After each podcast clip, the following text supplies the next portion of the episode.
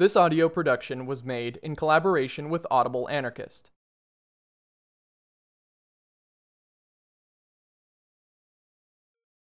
Green Anarchism Towards the Abolition of Hierarchy by Corin Bruce, originally published in Freedom, August 29, 2014. Introduction In the last few decades, new forms of activism have begun to emerge that concern not merely the fate of human society, but of the non human world, including non human animals and the environment as well. In their most radical forms, these struggles culminated in what has been termed by some as eco or green anarchism. Green anarchism can be taken to consist in any political doctrine that takes some of the key components of anarchist thought, whatever these are deemed to be, and applies them towards critiquing the interaction of humans with the non human world. This definition is a good start, but is perhaps, like many definitions of anarchism, unsatisfactorily vague. This essay will propose a more specific definition of green anarchism, which will later be explained as the political doctrine that strives for the abolition of hierarchy in general. In order for this to make sense, it will first be necessary to say some important things about social anarchism, and in particular its emphasis upon opposing social hierarchy. And from here, this perspective will be applied to explain what is meant by green anarchism. I will then tie in some of the most exciting topics of green anarchist thinking, namely animal rights and social ecology, and for this reason I hope that this essay will provide a solid introduction to those that are new to the topic. I will then conclude with an adventurous assertion. Green anarchism, as it is here understood, represents the most developed and the most coherent expression of anarchist thinking. I hope that the reader will be enticed or outraged enough by this claim to accompany me on an understanding of why I think it is fair. Social anarchism. The green anarchist perspective can be described as emerging from a more general anarchist outlook, which will be described here as social anarchism. Social anarchism. The view that all social hierarchy should be abolished. What is meant by society will be taken to refer quite simply to the human world, whilst what is meant by hierarchy is a system of domination that involves the subordination of the interests of one individual or group of individuals by another. Accordingly, we can see that social anarchism strives to eliminate hierarchy from the human world entirely, or in other words, that it desires for human relations to be ordered amongst genuine equals, meaning that no one human should have the right to treat another, formally or informally, as their property. Social anarchism has much in common with more orthodox strains of radical thought, such as classical anarchism, which tends primarily towards opposing the state, as well as Marxism, which maintains instead an economic focus on class and capitalism. Whilst social anarchism shares these aims in common, where it diverges from these ideologies is in its refusal to recognize the state or capitalism as being at the foundation of all that is wrong with today's world. Rather, as according to a perspective that is broader and more radical, it regards the state and capitalism as being at the surface of a complex structure of domination that casts its roots much deeper hierarchy. With this point of view in mind, we can explain why, as anarchism developed throughout its history, it began to focus its efforts upon opposing all forms of human domination, which include, but are not limited to, the state and capitalism. Here are some other examples of social hierarchies racism, patriarchy, homophobia, transphobia, ageism, ableism, etc. Social anarchism strives to abolish all of these, and places a particular emphasis upon the intersection between them. It is argued that one form of domination cannot be understood, let alone opposed, without recognizing the common roots that it shares with all others, meaning that particular instances of domination cannot be separated from the broader hierarchical system that they all arise from. As such, we could say that social anarchism goes beyond recognizing the opposition to different forms of hierarchy as distinct struggles that are merely compatible, and recognizes them instead as different aspects of the very same struggle, namely the struggle for social anarchy. Green anarchism. Having looked at relevant components of social anarchism, we will now be in a position to turn to the focus of this essay, which is green anarchism. While social anarchism limits its scope to critiquing power structures that are confined to our own species, green anarchism applies precisely the same perspective towards also critiquing the way that humans interact with the non human world. Green anarchism, the view that all hierarchy should be abolished. The definitions of green and social anarchism that have been provided are indeed very similar, but the crucial difference between is that the word social has been removed from the definition of green anarchism. As such, we can see that social anarchism is more specific because it focuses upon dismantling all hierarchical human relations, whilst green anarchism is more general because it strives to remove all hierarchy in general, not merely from how we treat members of our own species, but from the way in which we treat non humans as well. It should be clarified that this is not proposing that we interfere with hierarchies that exist outside the sphere of human activity, assuming that non human hierarchies even exist, which is a contentious point that will not be covered here.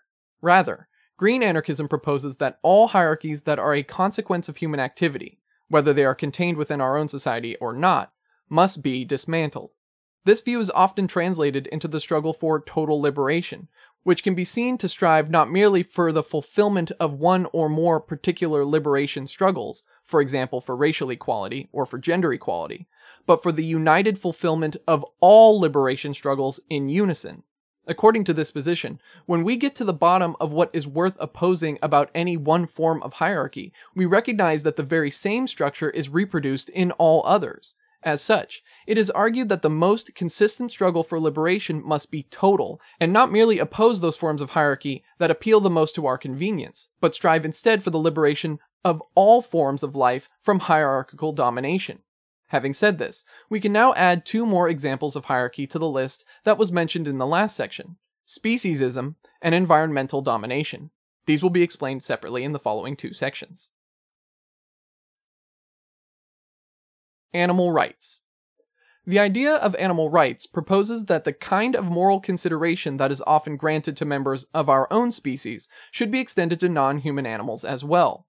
This thinking goes hand in hand with green anarchism, because it can be seen to argue, upon recognizing that the hierarchies that pervade our own society should be abolished, that the hierarchies that involve the human subordination of other species of animals should be abolished for much the same reasons. Central to this approach is the notion of speciesism, which refers to a prejudice in favor of the interests of members of one's own species, and against the interests of members of other species. This type of hierarchy is not based upon the recognition of any actual capacities held by members of other species, but instead on the mere fact that they are not members of our own group. Importantly, the logical structure of speciesism is argued to be the same as all other forms of social hierarchy.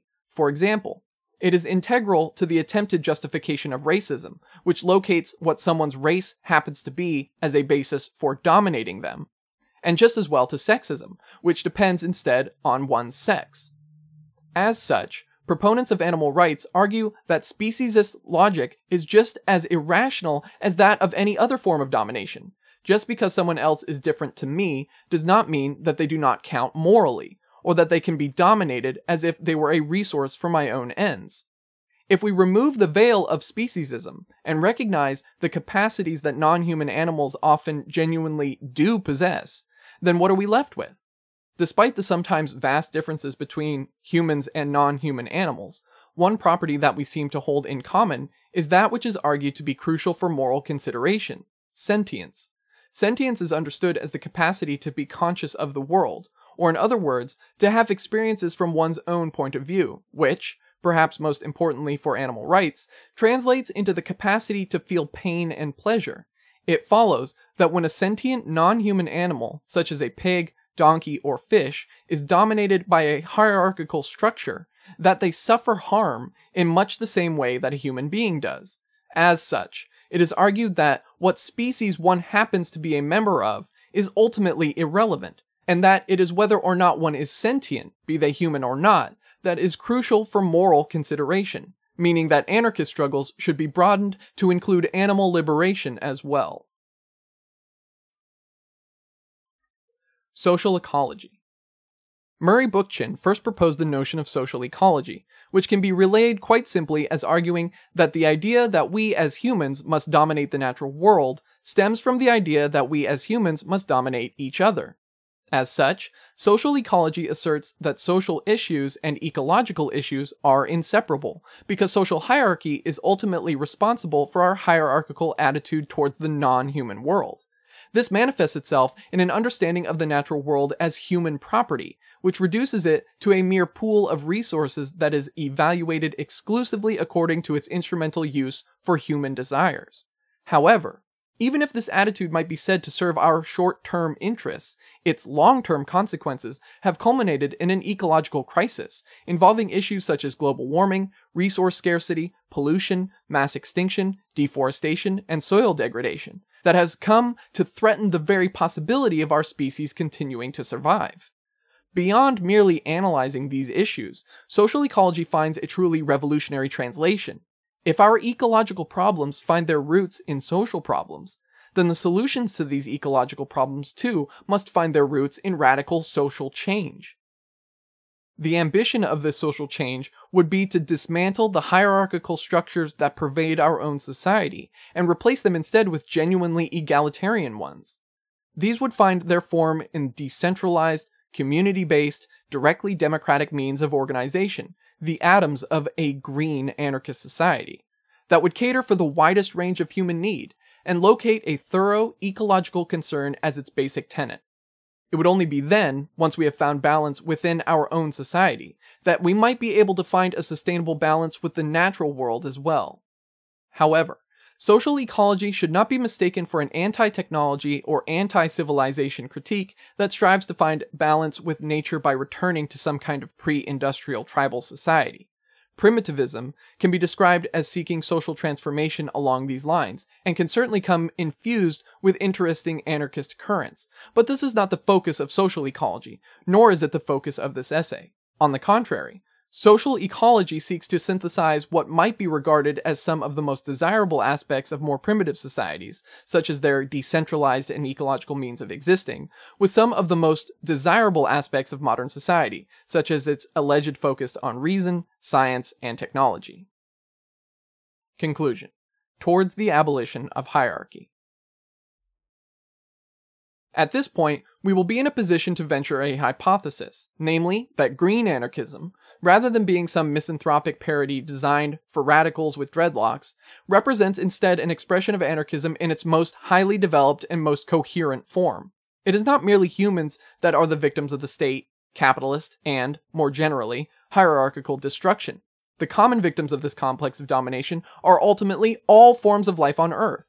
Peter Kropotkin once said, quote, Equality in all things, the synonym of equity, this is anarchism in very deed. Unquote. It seems that Kropotkin, perhaps the single most celebrated hero of anarchism, recognized the essence of anarchism, equality in all things. What he perhaps did not recognize, as might instead be a deed reserved for anarchists of today's world, is what it means to follow this essence to its logical conclusion. If we are going to take the idea of equality seriously, should we not ask whether, rather than being confined by the boundary of our own species, our struggle should emphatically transcend it? In order to overcome one form of domination, we must ultimately overcome them all. We must overcome hierarchy in general. Moreover, in order to do this, we need to do more than merely understanding hierarchy, and must dedicate ourselves to building a broad and coherent movement, an ecology of resistance, that is capable of opposing it on all fronts. This might well be the most interesting time that we could have ever hoped to be alive we will create the most exciting and the most revolutionary epoch that has ever been, or we will remain confined by our prejudices until all hope of survival has rotted into dust. This has been a production of Audible Anarchist. You can find more Audible Anarchist on YouTube.